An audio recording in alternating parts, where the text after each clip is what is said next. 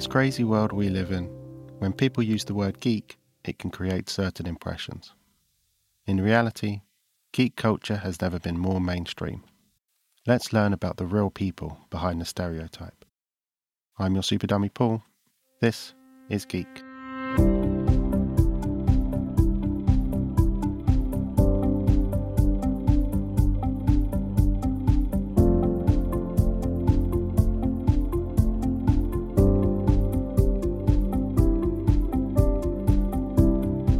I'm uh, Chris Phelps. I'm one of the co-founders, co-hosts of the Comics in Motion podcast, uh, which is now the Comics in Motion Network, which is growing by the day, week. New shows being added all the time, which, I, which I've got to give Dave full credit for because this was uh, his baby. The podcast was ours, but we, you know, we do that. We're I'm a co-host of the VHS Strikes Back, and we also do a reality one, which is absolute nonsense and for some bizarre reason is so successful. It's called the CD Reality Cast, Chris and Dave's Reality Cast. And we've got a new one where we're doing one about The Office, uh, the UK season one and two, and all the specials. I know a lot have covered it, but me and Dave's um, kindred spirits when we were in the band together that's how we sort of connected was talking about the office. Everyone else in the band was like it's a load of crap. Don't like don't know what it is. Thought it was real. And me and dave would just be like throwing one liners out there in practice and at gigs and it just became like our thing. So like we've always loved ricky gervais and stuff. So uh, that's where we got together. So we, we do this one, which we're going to start doing. We, what we're going to do is called Back to the Office. So we're going to release that as one shot. Instead of doing a weekly show the idea is that we're going to try and do them all together and do a Netflix job and see what the score is with it, see how we go with them algorithms and stuff. So we're, we're sort of meandering to, through recording and we're sort of trying to watch one episode and then record so we don't bleed in to each other. So that's me and my biggest geekdom more than anything, more than podcasting, more than anything I do is video games. That is the thing I've played since I was three, four years old. Atari 2600. I'm 42 now, and it's not stopping anytime soon. I'm surrounded. I've got a, a man cave. When we moved house like seven years ago, I, had my own sort of area in the kitchen with such a big kitchen. I had like a, a sofa bed, my consoles. And when we moved to the new house, I said to my wife, Sam, I said, I, I want a man cave. If we're going to move, I want my own room and, and she's, I can see some, she's on the other side of these double doors, but we've literally got mirrored living rooms. So we sit together. But when I want a game, I come in here, I've got a massive cupboard next to me, which is full of, I've got a, a Nintendo section, Xbox, PlayStation, uh, Sega. I've got all the consoles, all the games. I, I, build little Raspberry Pi consoles with like the arcade games on, do stuff like. I mean, it's not it's not something I do full time like that, but I've built them in the past. I've got Xboxes with thousands of arcade games, and I've got games, consoles, controllers all around me, gaming PC. And this isn't a boasty thing because it's like how much passionate I am about gaming. Um, I mean, I've got a Joker picture right in front of me, Heath Ledger. Why so serious? So there is the there is the geek stuff to it, like the the, the comic book narrative. But as a I'm a superhero movie TV fan, not a comic book fan. But all the latest consoles come out, and I'm hunting them down for friends, family. One of my friends today, he's got a PS5. I bought it from yesterday because you can't get them anywhere. And I've scalped to stop the scalpers who were just raiding everybody from getting him. I've I've done my small win since November when I got mine on release. I've got about half a dozen PS5s and about five or six Xboxes because I have different things and apps just to try and snag them for my friends so they're not overpaying. But yeah, gaming has been that is my biggest geekiest thing where every single day I'm 42 years old. I, I work with a right lot. I mean, I've, I've got a, manual job, so I'd like I work with loads of like big hefty rugby players, Ed Casey. I mean, I'm a I'm a big guy. I'm six two, but I'm not like I don't renown myself as a tough guy. I'm not like that. But I think when you see me, a lot of people think, oh, he's you know, like you said, that it's it's more the, the geek stereotype is not who I am, but that's who my whole family are gamers. Mm-hmm my whole family, every night, my family, we, we play FIFA pro clubs every single night and literally all together. Call, I mean, these the cliche stuff like FIFA, Call of Duty, and then I have my own stuff to play. But gaming has been part of our life forever, and it, it, won't ever go. And my daughter, well, luckily, my wife plays a lot, not as much as as me. We've just completed a game called Immortals Fenyx Rising that's come out on the PlayStation. We come out on all the consoles, but the PS5 we finished it on, And then my daughter, she's just massive gamer, and that is completely my fault. You know, she's every day, so she's 20, so it's like every day. She plays FIFA with us and that. She's she she plays all of the games. She's really good at them. So yeah, it's it, it's an important thing in our family gaming. So much so. It is. I grew up in a house. There's nine. I'm the oldest of nine kids, so it's like I, you know, my youngest sister's 21. You know, she's a year older than my daughter. So it's proper, uh, yeah, it's, it's very thing. But across the whole family, I think there's only the only person who doesn't play video games is my mum.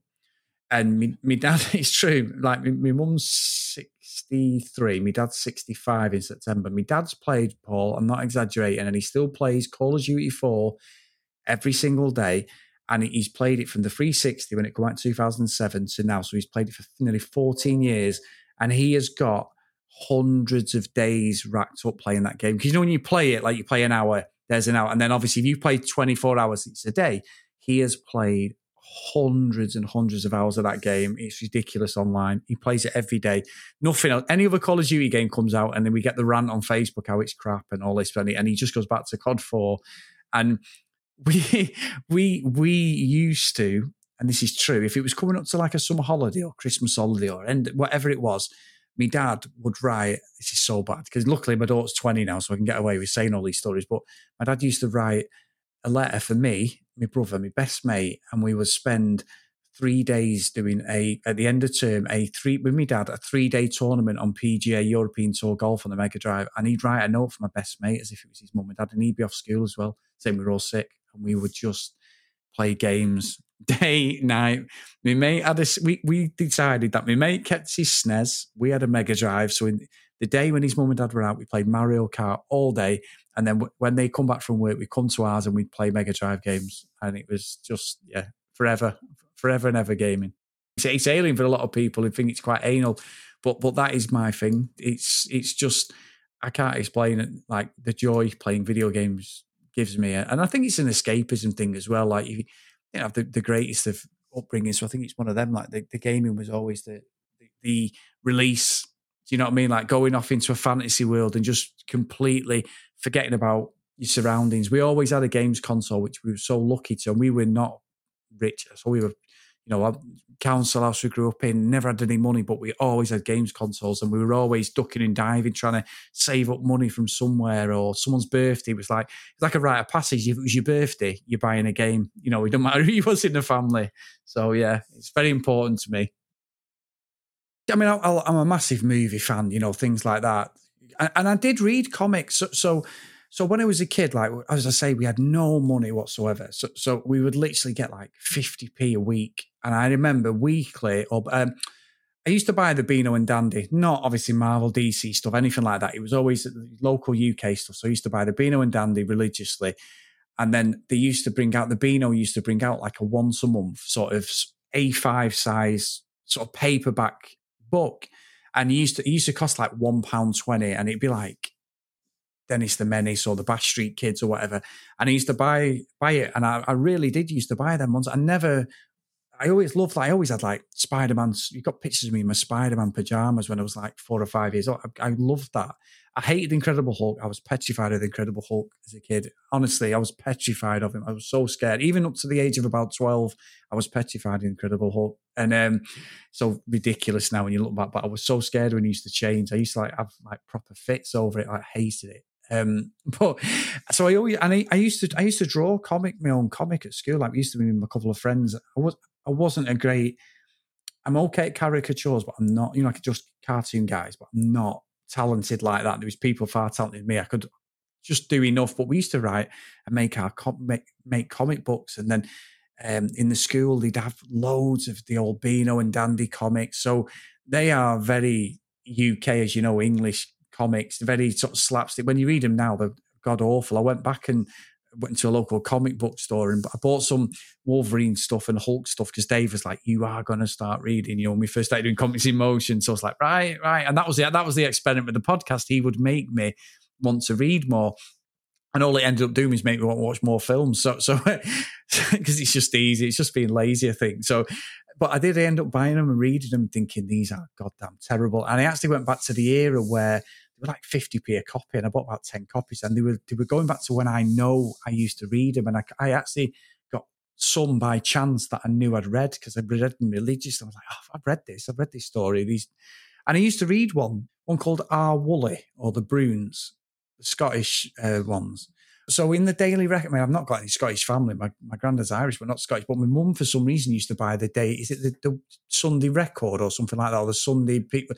It was a Scottish one, and there was um, just a comic strip, a bit like um, Andy Capp, and it was the Broons were a family, and there was like about ten of them, like a granddad, a dad, a bit, a bit like I suppose it was a bit like the Simpsons. They were all like different brothers and sisters, and they all lived in one house.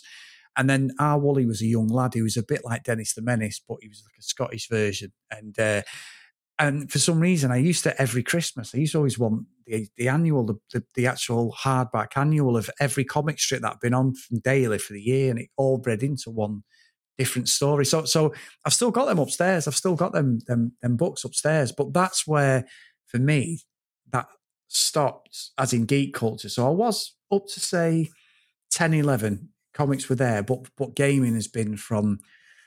Gosh, I used to play the old. My, my nan used to have the, the the pong thing. You know, they used to tw- used to.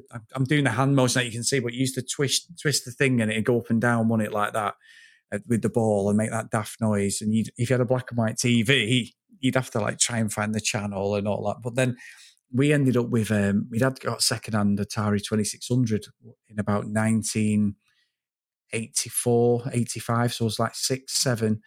And I remember having Star Wars, Crystal Cape, Crystal Castles, uh, Popeye.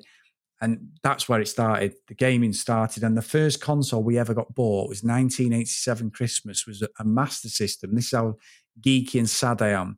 Is I remember that we got a Master System, two control pads, Kung Fu Kid, World Grand Prix, and Great Golf. Great Golf was for my dad and we used to play. And I've actually got to my left a copy of World Grand Prix, which I bought. I still need to get Kung Fu Kid and um, Great Golf on the Master System because they were they were the first ever games we ever had, uh, but we'd ever bought for ourselves properly. So yeah, it's like a proper. So I'd say eighty five to eighty seven when I got into gaming properly. Because because we didn't have anything, and it was always like that was like such a big thing. Like, like like we never had anything, but my dad would just randomly, we'd have no trainers, t-shirts, or and no great new clothes, but we would just randomly go and, and buy ridiculous games console or something, which looking back was probably stupid. But obviously for me now, it's like, I'm so glad he did. But we we never realized because I think it was escapism. I think we just happy did that many kids, put them in front of a telly, probably ahead of the time. We, we, we were probably like the kids are now, where they just sit in front of the TV and just game and we were we were big Sega fans, so we had a Master System and a Mega Drive. We never had a NES. We did get a SNES, but not when it first because my best mate had one, so we played on his every day. So we didn't need one. And and I think it was just like we would just sit in our room, and we and I think it was more a safe thing as well. We we grew up in the middle of Old Trafford in, in Manchester, so it wasn't exactly the best place. It isn't now at times. So I think it's just they knew where we were. We'd play football and do all that sort of stuff in the day, but at night my mum and dad knew where we were. If it, you know, and if it was raining, it was an excuse to game all day. So I, th- I think, I think that's what it is. It was just something that it was convenient to throw us out the way. We were happy, they were happy, and, and uh, it grew from there. But yeah, the, the and my friends were, but a lot of my friends who we grew up with gaming don't game now. I'm like, I am like the anomaly, really. I know a few of them have got kids and that now, so they, you know, they know a bit about Fortnite and and things like that. But I'm the go-to guy for everybody usually if they need some gaming information, where can you buy this console from? Where because honestly, last September when they released the PS5 pre-orders, I said to every single person on my social media, my friends, if you want this console, especially with lockdown, get your pre-orders in. Did anybody listen? No. And every single person since then has been messaging me who who, who I told, and because the kids wanted, you know, someone messaged me three days before Christmas. Any news on PS5s, mate? I'm like, you actually, I said, you got more chance of the, uh, the genie granting you three wishes to get one than, than getting one, you know. And so, so I, you know, it just stuff things like that. But yeah, um, it, it's, I can't explain why why it means so much to me, but I think it's just that, it's that escapism. I think more than anything, I think that's probably why it, it resonates so well with me because, like I say, and it's not been thingy, but we didn't have a great upbringing, so I think it's like that was our escape from everything. So yeah, it meant you mean, and it, and it's nice because I know the world's gone crazy and like online is this online that, but there's nothing better than sitting there with your brother, beating him, him beating you, and you having a scrap after it because he, he, got beat on a game. And my brother was notorious; he had a bad temper. Was him? He used to throw the control pad across the room, but it's not like these days because they were attached by a wire, so the, the consoles used to get launched across the room as well. So I've had many a brawl over him damaging our consoles and that. I mean, I've got some great stories. Like there was a there was a shop where we live in Manchester called the Exchange, and this guy was an absolute uh, con man completely. He's, he's, obviously loaded, very clever businessman. And what you used to do is you could go with your old games, but you had to take two games in, a bit like what Game do really now. But he was ahead of the curve. He was a local shop, and he and he used to go in and he would have Mega Drive games, and you'd be like, oh my god, you know. And it was never new ones; it was always a couple of months old, but ones that you wanted. And you would give up two of your games plus a bit of cash. Well, obviously he's a businessman; he's got to make money. But he was like, well, look back now, I think I've given up. And then we go in with consoles and try and swap consoles and different things. And what we used to do is we used to we couldn't afford to get the bus. So we used to have to cycle. And it's near where I live now, funny enough. It's about three, four miles away from where I lived as a kid. But when you were like 10, 11, we used to have to cycle for ages to go and get like these games at this shop. He was, he was a right barsh, you know, an absolute barsh with this guy. But it was, it was, when I look back now, we always go back, I always go past that shop, all of us, my brothers and everything, and we're always like, that guy. Because he, EastEnders in the late 80s, there was a guy, character in it called Eddie Royle, who Ross Kemp uh, character of Grant Mitchell opposite levered in a, in a scrapping. He used to run the Queen Vic. And this guy looked like Eddie Royle. So we used to, we christened him Eddie Royle. So everyone, our friends used to go in because he looked like his character of EastEnders. Go, we're going to the exchange, exchange to see Eddie Royle. And uh, I got in trouble so many times for trading the wrong games. And my dad used to go mad because he gamed, like say he gamed even then. And we'd trade in a golf game or we'd trade something in and he would, and then we'd have to cycle all the way back and plead with this guy to get our game. Oh, it was terrible, terrible.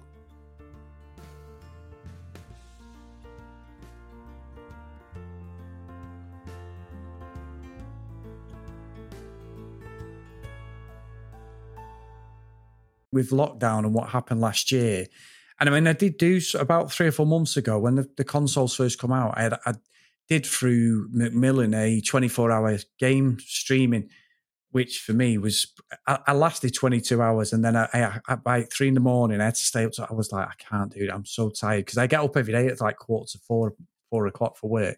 And I'm like, couldn't do it. And, and I'd not prepared. Dave was laughing, saying, You're not even, you're just going to just go for it, aren't you? Not like prepare. I went, No, I'm just going to go for it. Because that's what I'm like, dead impulsive and just, you know, just like, I can do it. Get the, and then I got so tired. And then they ended up doing like 30 hours streaming in the end because it was like so, um, just normal for me to be able to spend hours and hours gaming. But what, what I would say is, the one thing with lockdown, as much as it was fantastic, me and the wife spent so much time together, me and Sam, my daughter, they were furloughed. I was lucky to still be working, and I've worked all the way through. And they've been in. A, they're working again now, which is great. But they've been in and out of work for the last year.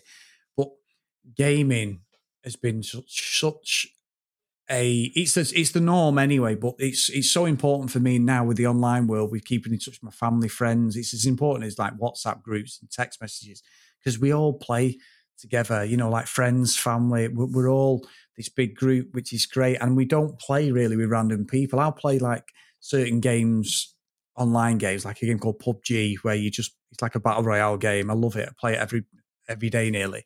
But I very rarely play that with people. But all the other stuff I play, and and I think what's been one of the positives, look, one of the biggest positives for lockdown industry wise, the biggest growth industry has been even more than it ever was, and it's bigger than movies now, it's gaming.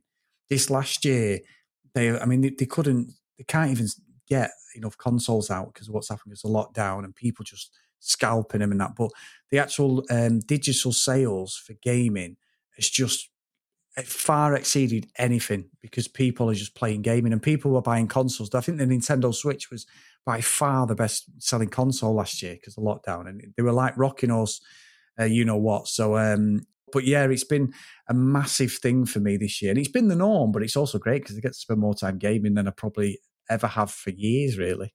You know, so yeah, it's it's been a great experience and one of my my, my favorite hobby, really.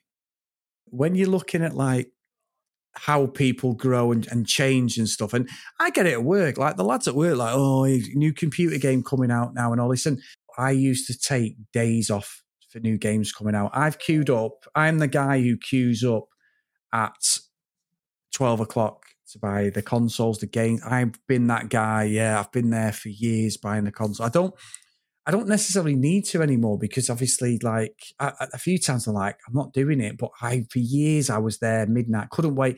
I'd literally go and buy the game or the console, and then by like twenty past twelve, I'm tucked up in bed, like done. It's just the fact of going to get it and having it, you know, for when I get up. It's ridiculous. It's so so bizarre. But yeah, I've been to many midnight openings. I've, I've I mean, I actually this is true. This this is this is I actually had this confirmed as well by Game. But in 2013, I was the, the first person in the whole of the UK to pre-order the PS4, and and it was like this big. It was a big mantle that I was like so proud. When I look back now, I'm like, didn't really matter, did it, Chris? But at the time, it was like, yeah. And I was, I won't mind. I was 33 years old, I'm 32, whatever it was, or 34. So very bizarre. But yeah, the child in me never goes with gaming. I can be dead. I, I can be dead serious. I'm a maintenance team leader. I've got a big. I've got a team of eleven guys. But you get me talking about gaming. Don't matter how serious I'm pretending to be at work. It's all over. I've worked. I work for. Um, it's a, the biggest advertising company in the UK, JCDecaux. Um, worked there 16 years. 16 years last week. Before that, I'd worked in offices. So from the age of like 16, I wanted to be a fireman and a, or an electrical engineer. Went college in electrical engineering, uh, and I've got a little story about that quickly. I'll tell you. It's to do gaming. I did my I did my first year and left school electrical engineering. Got my NVQ level twos, but I used to have to travel to uh, the other side of Manchester, and Premier Manager was coming out on the Mega Drive, and it was the first cartridge on the Mega Drive that actually had a save battery on the inside. Because I've got a copy, I actually bought a copy of the game in Wales where my brother lives from a, a um, retro gaming shop last, a couple of years ago and, I saved up some money. It was 20, I never forget this how sad His game was there, Manchester Arndale, 27 quid. And I bumped off uh, college because I was like, I'm not going to college today. It's Premier Manager. Because I used to play it on the Mega on the Amiga and stuff like that. And it was the first ever management game to come on the Mega Drive in 1995. I think it was like the November 95 and I bunked off college to get Premier Manager. So I was just like, but anyway, so I'm, I'm learning these engineering things. So important for my career, and I'm like, fuck that. We're playing games, and um, so so I'd, I'd done that. So I, I did that.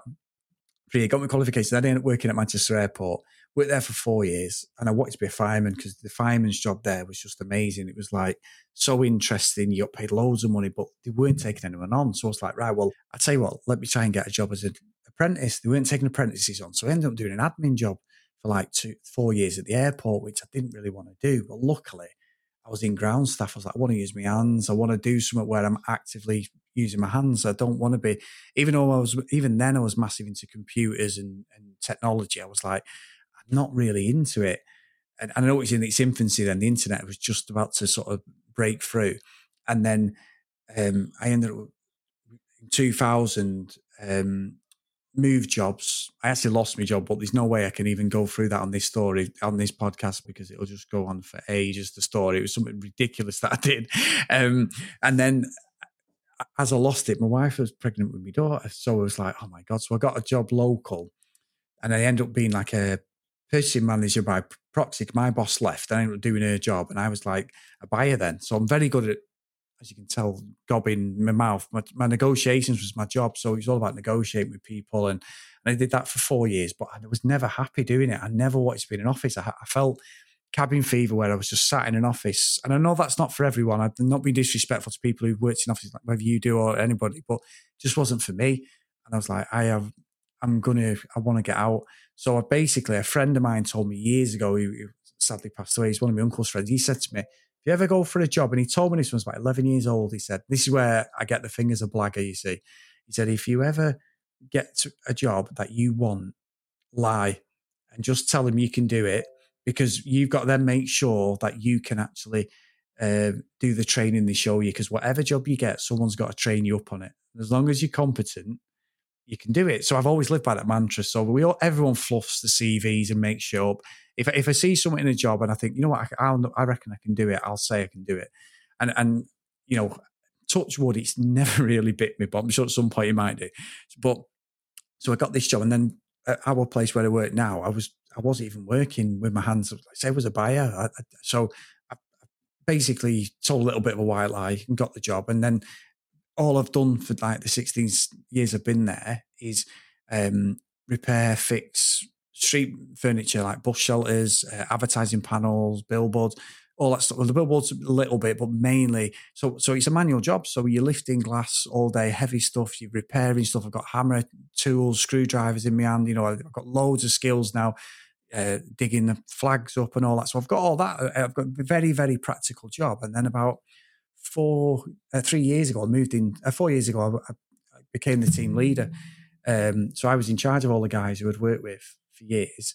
Uh, and I'm like, it's 11 of them I'm in charge of. But so I'm, I'm half in the office, half out as well. But I still get to put my eye in and put glass in. And like tomorrow, I'm off to Stoke to see one of the lads. And i have got quite a lot of freedom. But my job is really is manual. Everything's a manual job, which I always wanted. I've got the calluses all over my hands, and but I get ripped at work. I get ripped at work because I'm a, I'm a gaming geek. I get absolutely, and I'm not bothered. I always say to them, say, well, I tell you what, when you're spending 20, 30 quid, well, used to, because you can't do it at the moment, but you're spending 20 quid, 30 quid on a few, you know, drinks. And I don't mind having a drink on a Friday night. I said, you're spending money on fags and all that stuff. I'm buying a computer game that's you know that I'm happy with. So what's what's your problem? You spend your money how you want. It's, it's only like do you sit there all night and they go, can't believe you sit there all night playing a computer games. I said, but I bet you sit there all night watching Coronation Street and EastEnders with your missus, don't you? And all the other fucking nonsense that's on the telly. So it's it's it's comparable. What you do staring at a screen is the same as me. It's just that I'm using my hands. That's it.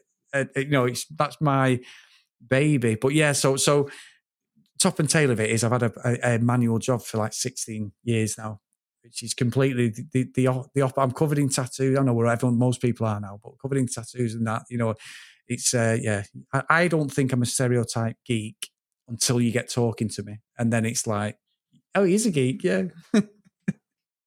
I train every day. I do. I do. I'm a qualified personal trainer, so so uh, I was always I was always big when I was a kid um, always struggled with my weight and stuff like that. And um, always trained. I've trained since I was like 10, 11 years old to try and like lose the weight and that. And then I've, I've gone through some like proper body transformations where um, I've been absolutely sh- shredded and did a photo shoot, which was the best I've ever looked in 2013 ever.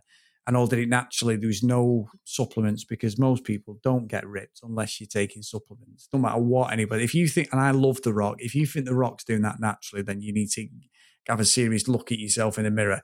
So, uh, you know what I mean? And I love The Rock and I love, I'm, a big, I'm a big wrestling fan. Actually, we'll get into that as well. That's one of my things. Wrestling is, is a massive thing with me. So, as well, there's a wrestler called Diamond Dallas Page. It's, he does his yoga, doesn't he? That's what I do. So, so I've done his yoga now for six years.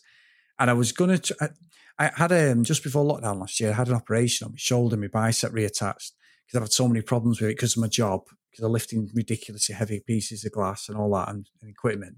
And then because of training, so I had to have a just as we were in lockdown. I was in lockdown for six weeks in a sling. It was ridiculous. I couldn't do anything, train properly. But I've done DDP's yoga for six years, so much so that before my shoulder started playing up about two years ago, I was going to pay to become an instructor with his yoga because I believe in it that much. I do it every day. I've got the DDP mat behind me. And I vowed this year that there will not be one day that I don't do DDP yoga on top of my training. So I used to do it like, I used to do it about four times a week. Then it was like, I'd do seven and I'd do like 100 days in a row and then I'd stop. And then I'm like, no, I'm vowing I'm doing 365 days. The streak's living on. I'm, I'm running at about 90 something, no, about 80 odd days at the moment, something like that. But uh, even if it's 10 minutes, some of half an hour sessions, some are 10, 20 minutes. I, I'm because I want to, I want to do that instructor thing. But I'm a PT from home, so so I, have stopped doing it now, really. But I did that about five years ago. Got qualified, and I was just training people out of my house. I've got a big cabin that I had built. I built it, all the weights in there, everything. But I've just stopped doing it now because it not just because of lockdown. It just got a bit disheartened because people were like paying me and not turning up. And I was I was saying to him like, I'm not like the normal PT would say because I've got a full time job. I'm not like a normal PT would say to you, right, if you don't turn up, you've lost your session, which I should do to make them accountable. I'd be like, you'll never lose your sessions, thinking that if they missed a week or two weeks, they'd be back. Yeah, these two women, eight, eight, Dave laughs up his head off about this, the worst businessman ever.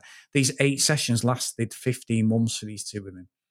15 months. And it was like, what is going on? So, so I, I've done that for years. Training is so important to me. So, so that's where I think the stereotype of not of a geek, like you're saying, I am a geek, but I'm an absolute fitness nut. Like I've, I've I'm, I've never been ripped up or anything. I've always struggled my weight. I put a bit of weight on in this last year, and the last four or five weeks I've, I've dropped. I don't think I've dropped a stone yet, but I'm really dialing it in. I should practice what you preach. But yeah, so, so I suppose geek culture. I know everyone gets fit and we do walks and that, but I'm a proper like training. I've got a proper gym there, Olympic weight gym and everything. I bought a brand new multi gym at Christmas, and, and, I'm not like some Arnie guy. I'm not like that, but it's just that is my thing. Is is gaming. Gaming probably is my biggest thing, but training is my mental health thing. That that has to be done every day. Something's got to be done with me training. Honestly, if I've got a stiff back or anything, I just need to do that straight away, and I'm fine. And I do it every morning, usually when I get up for 15, 20, half an hour sometimes. Whatever schedule I'm, yeah, I'm, this is when my OCD kicks in. You know, I'm so bad when it comes to training and just being. I know we all have it, but you know, just being so. My training is is just like the thing. It grounds me all day. That I have to train. Yeah. I've had to come to terms over the last few years. I was used to say about my wife, because my wife, like, she's so great at like, you know, the house is our house is immaculate. You know, like it's like a show house at times, and it's so clean and it's so great because I grew up in a house that was just organized chaos. It wasn't even organized; it was just a mess. The house was just a disgrace. And I got my mum's even now, like some of my brothers and sisters, still live at home, and I'm like, how the hell did I live in, in this, you know, this this surroundings? But but you you learn. But I always have said that my wife was the OCD one, and she's not. I am the OCD one. So if I get up every day, and it sounds so ridiculous, I have to have my porridge. It doesn't matter. I don't have it at a set time usually, but I'm a massive porridge. So I never hated it as a kid, but like that's my porridge, protein, blueberries. It's got to be done. If if I, and if I'm at work, which I haven't been, I've been in and out of like the offices because I can work from home. If I'm in work and someone starts talking to me about porridge, I am one of the most mild mannered, placid people. But you start pissing me about when I'm eating my porridge, I'm like, get the fuck away from me now. I'm not interested. Give me two minutes. I've sat and listened to your nonsense for ages. You know, the lads saying, Can you get me this or get this? So I'm I don't care, and I'll proper like stamp my foot. But so I do stuff like that. I I, I know, like like it's, I, I tell you what my OCD thing is. Say you say to me, Chris, I need you. Essentially, you can pick me up at seven o'clock. I would at quarter seven, like with without fail. Everyone, it's my big thing. I hate people being late, and I I am never ever late. And if I'm late, I've done it before where if I've been 15, 20 minutes late and I know I'm going to be late for work, I've rang in and said, I'm not coming in today That's terrible. But you only realize, yeah, as you get, I don't, I'm not like that every day. You know, when as I got older, I'm like, I've done that because I don't want people thinking that you're unreliable and that's, so I'd rather ring in sick or say, what a day's older. You know, it's so pathetic. Completing things, that's one of my failings. So I'm the guy who starts something and very rarely finish it. So, so I have got a fountain of knowledge of Jack a trade, anything that I don't know, I'll mm. research it and I'll go all in on it and I go absolutely all in on it. You know what I mean? Like, like if you said to me, right, Chris, can you learn to bunny up on a bike or whatever? And I go, no. And then I would literally buy, I'm, I'm so bad, I would buy the bike. I'd buy the best bike out there. I'd, I'd get the best training thing. I'd buy that, you know, buy all the gear and have no idea. That is me. And, and like I did, I did MMA a few, I'm a massive UFC fan, watched UFC since the 90s, which was segued off from the wrestling and I did MMA about three years ago, and I trained four or five times a week obsessively to the point where I thought I'm going to have an amateur fight. I'm not a tough guy. I'm not a fighter. I've never, you know, we grew up in a tough place where you could look after yourself, but I'm not. When you've come up against a professional or someone who's a semi-professional fighter, you're getting your ass kicked. And I was getting my ass kicked by 16, 17 year old lads, girls, levered. But I've become so obsessed with wanting to understand what it was like to be in there because I watch the UFC every week and, and I would listen to all the podcasts and everything that I was, you know, when you just get so obsessed with someone, I was like, I've got to understand what they go through. And uh, yeah, I learned the hard way. Hence, probably one of the reasons why I've said about my shoulder. It's probably one of the reasons why that happened as well. But and then all of a sudden, I just stopped. The, the me and the trainer sort of a, a bit of a disagreement. Um, I lost all respect for him, and it was something he did, and I was like, "How do I come in?" And I just do that, and I just stop dead. And it's weird, Paul, because you're right. People can. I'm not like that. Like me and Dave. If me and Dave weren't together, I always laugh about this we would have, I would have about 200 podcasts if Dave wasn't with me. We've got enough as it is, but literally, he he's the guy. D- Dave always says this. Dave's, I'm the guy. If you said to me, and he, if he says to me, I've got an idea for a podcast, this is no word of a lie. Within an hour, two hours, we'd have a name, we'd have a, a page set up with the, with the RSS feed, we'd have a logo, we'd have a fucking jingle, I'd have it all set up within the hour. Like I'd be on Fiverr straight away. What a logo and all. I, I am all in on something. But then Dave's the guy. He'd spend four weeks procrastinating over it. So he always says we're somewhere in the middle. I'm the one who says, let's just do it and not think about any consequence, no planning, no nothing. and I think that is one of my biggest failings is I, st- I start a lot of things, but there's not many things that I see through. Even computer games. I've just completed Uncharted 4 finally after five years yesterday. And I've completed uh, the Spider Man series, which was amazing on the PlayStation 5, the, the remaster one that was out a few years ago, on the Miles Morales game.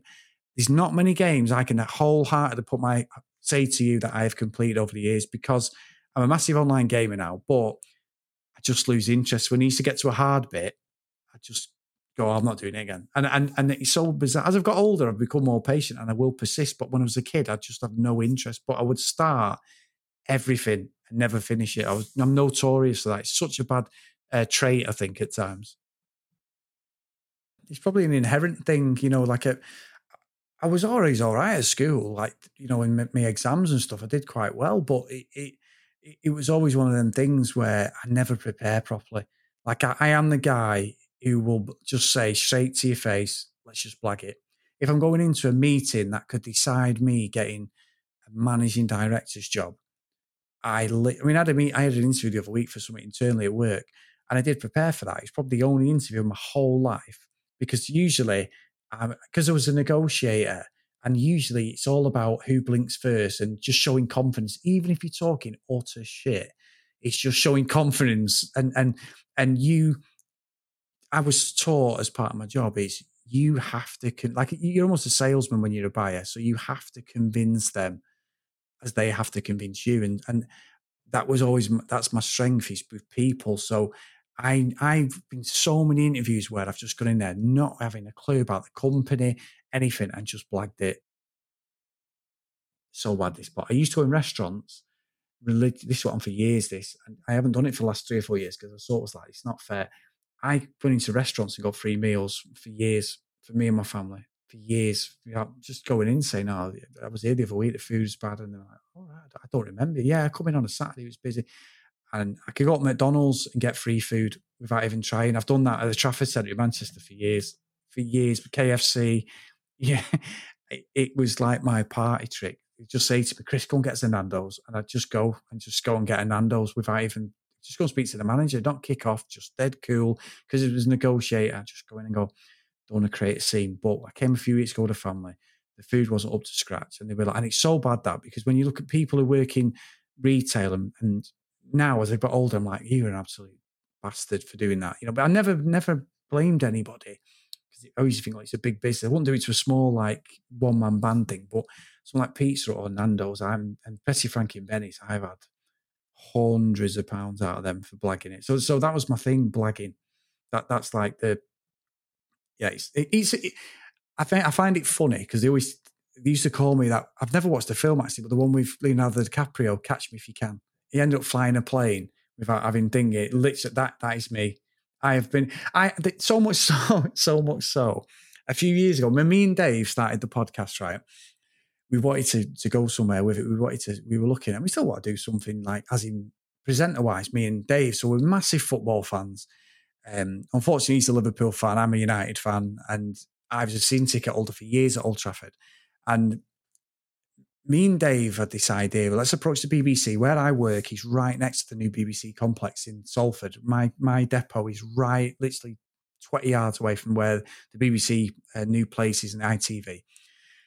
And I just emailed the, the, the TV producers. And this is this was in July 2019, and I emailed the head producer of the BBC to try and get a podcast gig for me and Dave. We had a pitch, we had a footy pitch, right? So we had a pitch as um for this show. So I said to myself, I've got this show idea. Can we do it? And they were like, Oh, we've we've heard it all before. It's it's nothing that we haven't got. And then the Peter Crouch thing was was a play for Liverpool. That had taken off, and he said, "There's nothing you can do." So I'd said, "Well, I'm into the UFC and boxing, like the UFC especially. I, do my own podcast on the UFC and wrestling. Are you interested in that? No, no.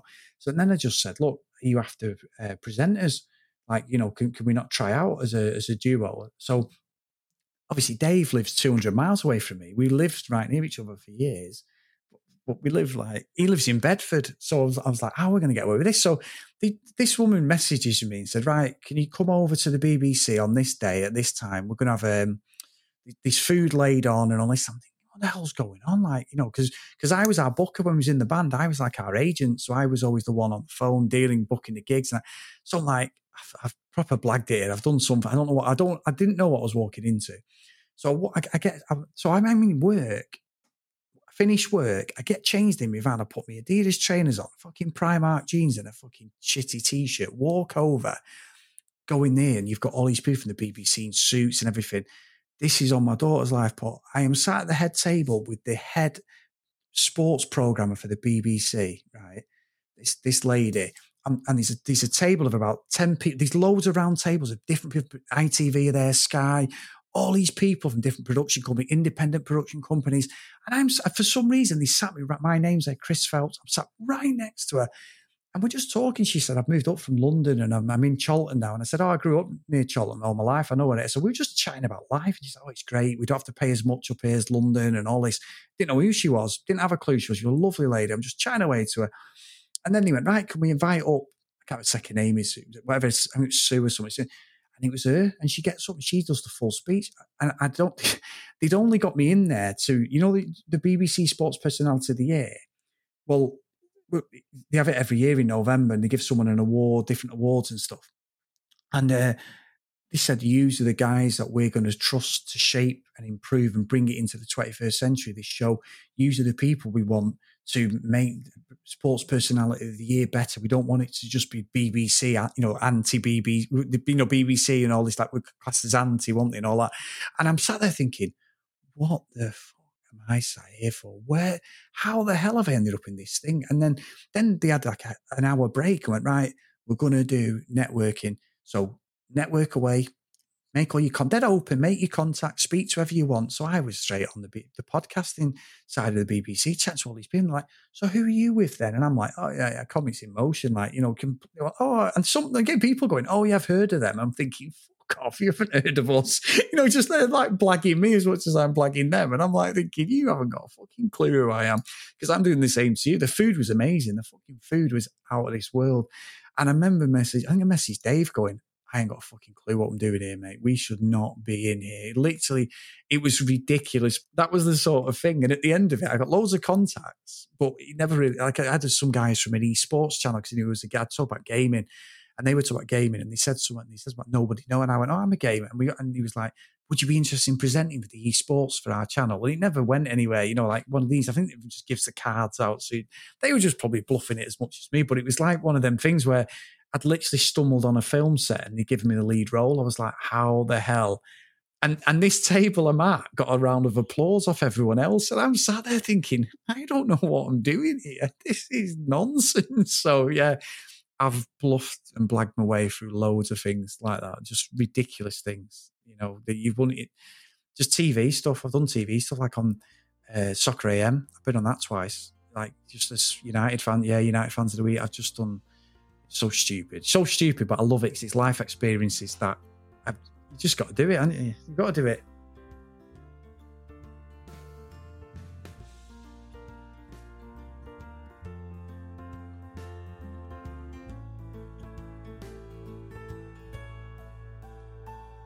You talked about the wrestling. When I mean, how, have you always been into that? How did you get into that? Well, well, I think I think the, the sad thing is, Paul, with the gaming and stuff, is it's it's one of them things again. Like it isn't as important as gaming. Certainly I don't watch it like I used to. I watch a lot of YouTube stuff now. So so it because I don't like the wrestling now. It's so bobbins. It's just crap PG nonsense. But but when I was a kid, so so going back to there used to be a show on ITV every F, ITV Sport for World of Sport on a Saturday afternoon. And they used to have the English wrestling, which was fucking rubbish with Big Daddy and Giant Haystacks and all these like proper like old blokes who just couldn't move around a wrestling ring. Well, Big Daddy was a joke. Do you ever remember Big Daddy? Yeah, he was a joke. What he, you know, easy, easy, uh, HP Daddy sauce and all that. And he was just a big guy and his name was Shirley Crabtree. Funny enough, his real name, but he, he was just rubbish, and he used to just like collapse on people, and that was his that was his finishing move. So so he used to watch that, but then World of Sport with that Dickie Davies, all of a sudden used to just start getting two or three minute segments from across in America. And I remember seeing, I'd seen Hulk Hogan I, I, love Rocky films. So I remember seeing Thunderlips. And I remember they singing that. And I didn't realize he was called Hulk Hogan. So it was around about 88, 8, no, about 89, 90 and, and it was like uh, Hulk Hogan and Macho Man Randy Savage. And I used to see little segments of their matches, but it'd literally be two or three minutes because it was just before Sky bought the WWF rights and stuff. And I used to think, oh my God, this is amazing. And then I remember us going to a caravan weekend at a friend's caravan, and she had, before it was Sky, it was called BSB. And then you had Sky, and then BSB got bought out by Sky, and it could be Sky B and she had BSB, and I and I remember watching it. sat like this on this caravan, watching this American wrestler. I'd never watched a full hour of it, and I'm like, "Oh, this is amazing!" And it wasn't WWF; it was like one of the Southern Territories, but it had like the big muscle heads and all that. And, and i always wanted to be look like them. I was like, I always wanted to be um, like like Arnie or or Hulk Hogan at the you know when I used to see the film Rocky and that. And I remember watching it, being fascinated. And then my dad got Sky. We were one of the, we were so, I'd like to say we didn't have a pot to piss in, Paul. We had no fucking money at all. But my dad went and decided to buy a subscription with Sky when it first come out. And we had like, we had the sports channels because we are all we're massive United fans. So we, we, were, we watched like the football on there and um, got into the wrestling, watching it all on there. And then on one of the German channels used to have all the pay per views live because you used to have to pay from on Sky. But one of the German channels had German commentary but the American wrestling, the full event live. So we used to record it at midnight. So we'd be like, fuck, you know, fuck you, Sky. We're not paying 20 quid. We couldn't afford it anyway. We'd, we'd have all the, the pay per views on in German. And then when I left primary school, which was in 1990, and I went to secondary school, I went to grammar school, which I fucking hated, an all boys school. I lasted a year because you couldn't play football. I used to play fucking rugby. Garbage place that was. But I probably would have done better in my career, but I hated it. There's no girls there, nothing. I hated it. And um, there was the top trumps, WWF top trumps, and Hulk Hogan and Warrior were the, were the ultimate ones. They were like 99, all of them. So I had them, and I actually had Marvel ones. So that's how I, I, it's so bizarre because I went into the comics, but I had WWF ones with Hulk Hogan, Macho Man, and Savage, Ultimate Warrior. They had Marvel ones with like Spider Man, Four, Galact, is it Galactus and stuff? Like Galactus was like 60 feet high and all this. And and I, I didn't know, I knew Spider Man and, you know, and like them, Iron Man and that, but I didn't. So I had these top trumps and then one of my friends gave me a, a VHS from, he gave it me 91. And it was from, nine, the, the VHS was from WrestleMania uh, 6. And then he gave me, so you know he gave it me the end of 91. So he gave me Royal Rumble 91, which is from the January. And then he gave me WrestleMania 7 from the April, and I, and he would on two VHSs, and he went, "Watch these! I've got these off one of my friends who, who paid for it off Sky, and you used to be able to record then on the on the box office. And I fell in love with it. I fell in love with like Hulk Hogan, the Ultimate Warrior, um, and at the same time, my granddad won a competition at the local video shop, and he got a VHS for free every night for a year at the local video shop. I never forget. It was called Titles in Old Trafford. It was a massive video shop, and he, he got bored of it. My nan and granddad got bored after about three months of it. So it was about 92, this. And they just give me the car. Everyone in the family had had a go. Everyone was like, I can't watch a film every night. And so I used to walk a mile to the video shop. She was near me nana's. I was about a mile away from me nan. So we used to walk from Old Trafford Metrolink, walk all the way up the road because I couldn't, I couldn't afford to get on the train or the Metrolink then. Go and get, and it was always a wrestling VHS. So they had all the VHSs. So I started with like WrestleMania one, two, three, all the Summer Slams, oh, and I went through every one they had in the video shop, which and I, I used to just keep renting them, and I did this religiously for like three or four. Even I got bored, I think, in the end because I couldn't rent any, and it was only like eleven or something or twelve, and I couldn't get anything more than a PG out. So it was always the wrestling because that was always PG, and then it just went from there, and, and the wrestling stayed with me like. Um, all the way through. That's how I, I passed over into the UFC because Ken Shamrock was, was in the WWF, but he was a proper legit UFC heavyweight champion. And I, I, so they went side by side. But the wrestling, that the whole Stone Cold Rock era and everything, that was when my daughter was born. So she was born in 2000. So I used well before she was born. Actually, we I we used to come around my brother-in-law and and we used to I used to smoke weed then, sadly, but we we used to get some wacky back here and we'd sit there on a Friday and we'd have a, a load of cider, smoking weed and we just sit watching the wrestling. The Rock, Austin, Triple H, and then she was born. Jordan was born, and every night up till she was about five, we used to, when she was like a toddler, we used to have an hour when she's coming from work, and we just wrestle. I put the A team on. We'd watch the A team, and she would just kick the shit out of me. But when she started getting to seven, eight years old, her Rey Mysterio finishing move, which is where she used to jump off the chair and land two footed onto my stomach, fucking hurt. So I was like, no, we're not doing that anymore. So we used to wrestle all the time. And we used to drive my, my wife mad. These videos of me fighting with her and everything. So she became a tomboy because of me, because she fo- into football, played, she played for United and everything. She's a great footballer, my daughter.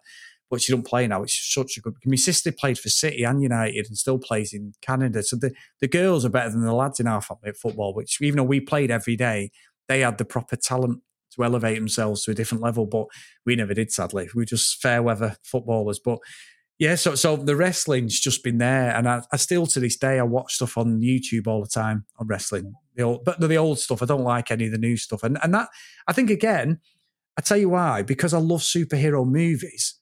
That's why I like wrestling. There's the, the, the, I love a comeback in a movie. So Superman Two is my favorite superhero movie ever, um, the Richard Lester one, not the I know the old one, uh, um, the, the Lester one, and it was got Richard Donner and all that because it's the redemption of him losing his powers and coming back. I love that in a movie. I love it when when a, a superhero's on his ass, he's about to get levered, and then like that's why I always like Hulk Hogan and the Ultimate Warrior because Hogan would play dead literally, and then all of a sudden he'd be like, the big finger had come out and he'd be there superhuman. He took an ass kicking for 10 minutes. The next minute, he just destroys all the Warriors the same. I always love them, that story of the wrestling. And all my friends said, even now, even the lads will take the piss. My gamer tag since 2005 on every, I mean, it was originally on Xbox Live, but it still is on Xbox. But Xbox, PlayStation is Hulkamania 78. The year I was born, Hulkamania 78. My favorite wrestler ever is Stone Cold Steve Austin, but I couldn't use Stone Cold at the time. So I went with Hulk Hogan. I couldn't use Ultimate Warrior because I love Warrior better than Hogan when I was a kid. But um, yeah, but my favourites are Stone Cold, Ric Flair, uh, Hogan, Warrior, um, probably Shawn Michaels and that. But but it, that's why, and even we play FIFA. My brothers and that now all just call me Hoagie, as in Hulk Hogan, because my character was Hulk Hogan in pro clubs, and everyone in my family calls me Hoagie now. It's the escapism of the superheroes, the larger than life big gearhead. So I started training when I was 15 in the gym. I wanted to be that Hulk Hogan. I wanted to be the monster with the big arms, legs, everything. Little did I know though, that you can't get like that naturally.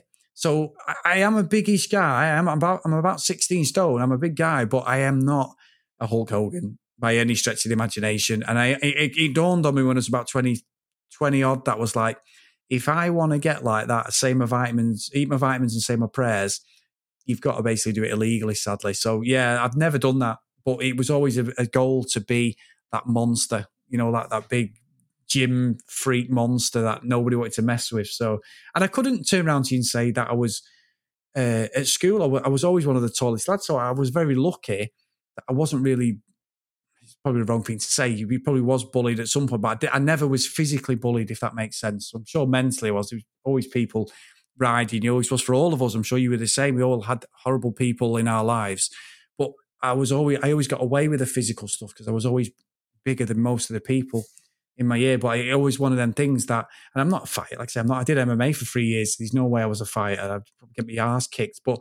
The wrestling was a massive thing. And I wanted to be a wrestler at one point. I actually wanted to train to become a wrestler and do wrestling so much so uh, and you know Scott Weatherly, good old Scott from 20th Century Geek. Scott was a proper wrestler. and he is a proper wrestler. Oh yeah, he did it for a long time. His character was John Bull, so much so that before lockdown, me and Scott started a little plan because he was going to wrestle me in a proper wrestling match. He'd have to train. You know, I'd have to go train somewhere. 40, I mean, 42 now, but like 40, I was 41. And I'm like, I'll do it. I'm fit, still fit. I want to do. I've always wanted to do a wrestling match. Always properly wanted to do a wrestling match. So I was like, I'll do it. So we started doing stupid promos at each other. It was all a work because we were good mates, me and Scott. And I'm like, he's going to kick my fucking ass in this because it hurts. I've trained a little bit in the wrestling. I know how to fall and how you you land on your elbows and all that. This this way because I did that when I did the MMA for the judo training and all that. And and I know it's hard work. I know it's everyone's like, oh, it's fake. It's like it ain't fake when you're falling on your pissing head and stuff. So so me and Scott, we will be having a wrestling match when everything opens up at some point. He's, but he's going to kick my ass. Dave's dying. To, Dave is dying to see it. He's going to be pissing himself because he's like, I can't wait for this. But little does Dave know that Dave could be my manager. And when you get a manager, that usually means they get a good shoeing as well. So hopefully Scott will give him a good kicking as well at the same time. But yeah, he thinks it's hilarious that I'm going to get myself battered by Scott. it's one of them like, you're ever going to grow up? And I'm like, no, why should I? I, I like my life. I, I, enjoy what I do. This is my hobby. You might read a book. I play a game. It's no different. You know, I've, I've picked up the guitar again. We, me and Dave were in the band for so many years. And that's why I became the singer because I was a failed guitarist who was just too lazy to put proper time in practicing. So, so people do judge me. But then, like I said earlier, when they need my help, when the son or the daughter needs a console or they want some advice on a game, because I every single when I finish here, I'll do the same before I go to bed. Is I'll spend 10 minutes going through every gaming site on Twitter, all the gaming people I follow, any news is broke, things that are not even interesting to me that I probably won't even play. I'm so excited when I get like breaking gaming news. Every year I watch E3, which won't be on this year, sadly, because of COVID. It wasn't on last year, where they go to um, LA and all the latest games come on, and every like Sony, Microsoft, Nintendo, they have a game show, and they it's on for two hours, and they talk about all the new games are coming up, all the like breaking news. That is me. I sit there. I watch one of my younger brothers will watch it with me because he is a big gamer, but he don't get the time now. Or one of my friends, and we might have a watch party, and just the three of us do it. Because I did it. I actually had a gaming podcast before we did. Uh, me and Dave did Comics in Motion, so I, I had a fitness one to start with, just for like training people and trying to help people make themselves better about themselves and and and you know not to be judged and stuff because you know that's how I did the training. I was trying to help people who have problems with mental health and that. So they, they were intimidated going to a gym. So I, I, built my own gym where they just come and train with me one to one. There was no judging or anything because it is intimidating when you've got some big gearhead in the gym. And that's how I did, and that, that was my thing, and I did that, and um, I did that. But then it segued into one called the Contextual Podcast, which was for my love of originally Pro Evolution Soccer on the PlayStation 2. So it was talking about that, and then it, I, I built my own website, the Contextual World. So contextual in gaming is so important, so it looks like it's real and all that stuff. So I called it Contextual Podcast, Contextual World, and I built my own website. And uh, it's not there now anymore, sadly. But it was something where I, I started reviewing games and stuff, and and I still get now I still get copies of games of people and and like free copies of stuff and that because I had so many contacts within gaming. Because ultimately, and this is God's honest truth, ultimately, I think, I mean, he's always, I always says to me, what would you want to do? Like, you know, I want a podcast as a full time living now because I can't sing anymore like I used to. I wasn't a great singer. I'd not really got the the passion to go out gigging like we used to. I've not done that for 10 years. If I can't podcast, then I would love to work for Sony or Microsoft. I would love to work within PlayStation. Well, more X. I'm more of an Xbox fan these days than PlayStation, but uh, I would either of them or even Nintendo. But I would love to do that as a, as a job. It just be it'd probably be the worst job in the world. It'd just ruin every illusion. Like they say, don't ever meet your heroes, kids, because they're fucking horrible. Um, but yeah, I would love to to do something like that. I think. Well, more and more of these gaming news websites are getting their own podcast. Maybe you should blag your way onto one of them. I have plugged my way on a few as a guest, but uh, never, never, never like a full time thing. But yeah, it, it's something that I would love to do, and probably time's going against me now because you've got to be hip and cool, and I'm bloody early forties now, so I'd be like the old guy in the corner probably. But yeah, it's definitely something I'd love to do. I think for a lot of people, and not and I would never offend anybody because your hobby is your hobby. It doesn't matter to me what you do. If you if you've got something that makes you happy, and at the end of a stressful day or you're going through some trauma in your life, we all have our go-to things that ground us. Whether, like I said about training and stuff like that, it's either training for me or gaming, and and they are the two things. No matter what life crisis I'm going through, I can always go and just go, you know what? I can spend 15 minutes on Grand Theft Auto kicking the shit out of everyone and then feel better. Or I can go in the gym and, and do some weights or go on the bike and, you know, do something, put a film on on Netflix, something that takes you away.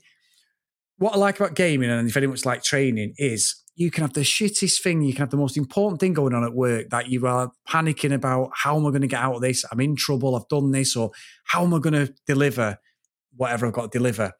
And then all of a sudden I'll go, you know what? Fuck that. I'm doing yoga. I'd rather concentrate on myself. I'd rather be more interested. I'm more interested. I mean, to be honest, I'll be honest with you. I'm more interested in actually holding a yoga pose or doing a certain press up a certain way or, or completing a game than I am about work. Work is just something that I do. Keep a house over my head, my wife, my daughter, keep us happy. We want to go on holiday. We want to do different things. That's why I go to work. I don't give a fuck about work, to be honest. Work is from the minute I started work, at 16, I hate every minute of working. And all I want to do is stay at home, game, train, repeat, go on holiday. I, I, mean, I'm a massive fan of Las Vegas, actually, which I've not even talked about. But my whole room behind me is full of Las Vegas stuff. I got a tattoo at Chris, just for Christmas, Vegas on my arm. I love Las Vegas. That's like that is my place. I'm supposed to be going this year. My daughter's 21st, so I'm supposed to be going again. I love that place. That is just, oh, that is my utopia. I've got a YouTube channel where I vlog. So I vlog all my holidays. Phelps Travel Vlogs it is. And I vlog everything since 2018. And Vegas, we went in the November 2018 for my 40th. So I'd been in 2012 and 2013, and I've wanted to go every year. And we took Jordan in 2018, but it was pretty crap because she just turned into an adult and she couldn't drink in that. So we sort of knocked her back, which was shit. But then um, I'm in all the Vegas groups online and everything as well. So um, I, am in with all of not in with him, like, but I know all the vloggers who all the UK vloggers and some of the American ones. And every day when I'm in the gym, that's what I do. If I'm not watching gaming stuff or podcasts, podcasts about gaming or like our podcast, uh, I'm watching Vegas vlogs.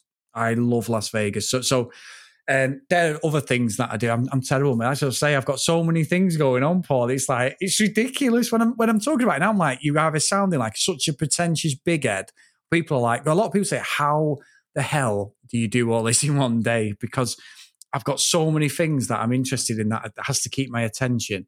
And and the YouTube stuff, especially, I do it all the time, the videos. Every time we go away, I'm vlogging, drive Sam mad she's like, you're just such an idiot because it's like, we're on holiday. I'm like, yeah, but you know, we've got to do a vlog and, and I have people who watch us and that. I love it.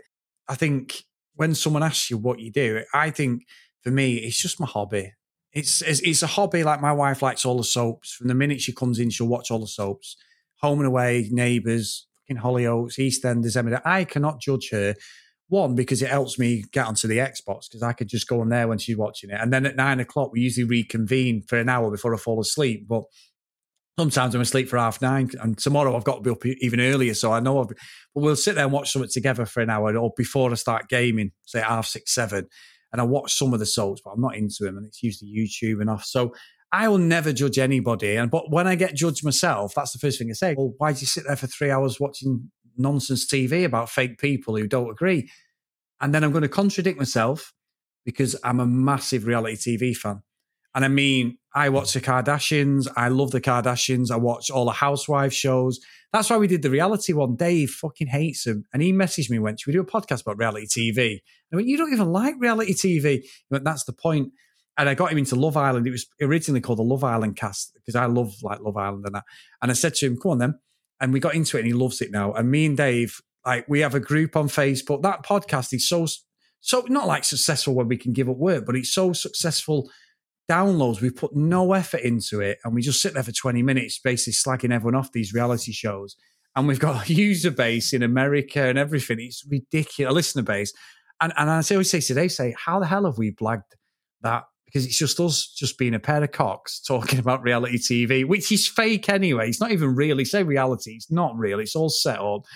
And I'm like, how is this possible and we can't figure it out. We put so much effort into the Comics in Motion podcast, the VHS Strikes Back, even the Office one, we do back to the office. You know, we're all together and I love it.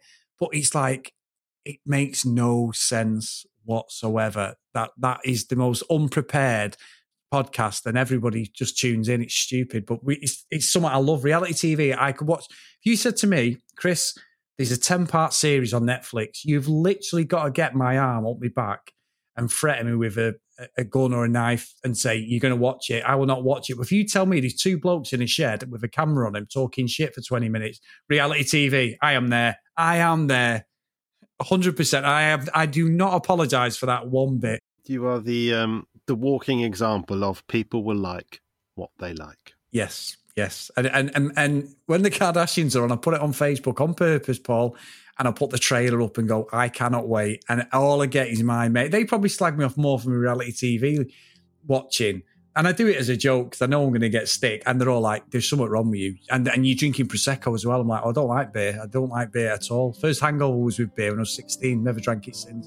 So I drink prosecco, Jack Daniels, and that. But yeah, I get ripped to pieces, and I love it. I absolutely love it. I love it on the podcast when people are ripping me because it's just like I don't take myself seriously. I don't care what you think.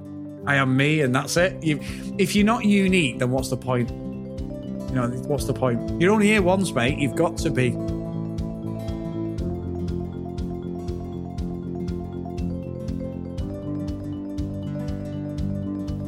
You can hear more from Chris on his podcasts Comics in Motion, VHS Strikes Back, Chris and Dave's Reality Cast, and Back to the Office.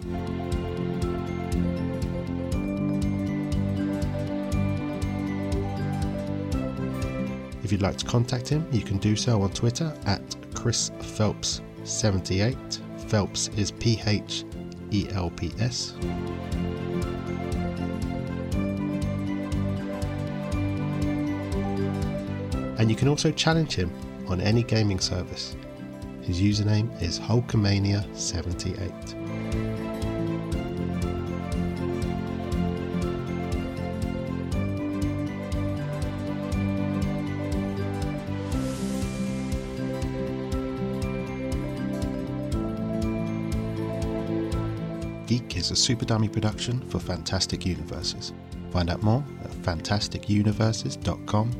and superdummy.co.uk slash geek. You can contact the show on Twitter at era of geek or by email geek at superdummy.co.uk. You can support the show and Fantastic Universes by joining our Patreon, patreon.com slash fantastic universes.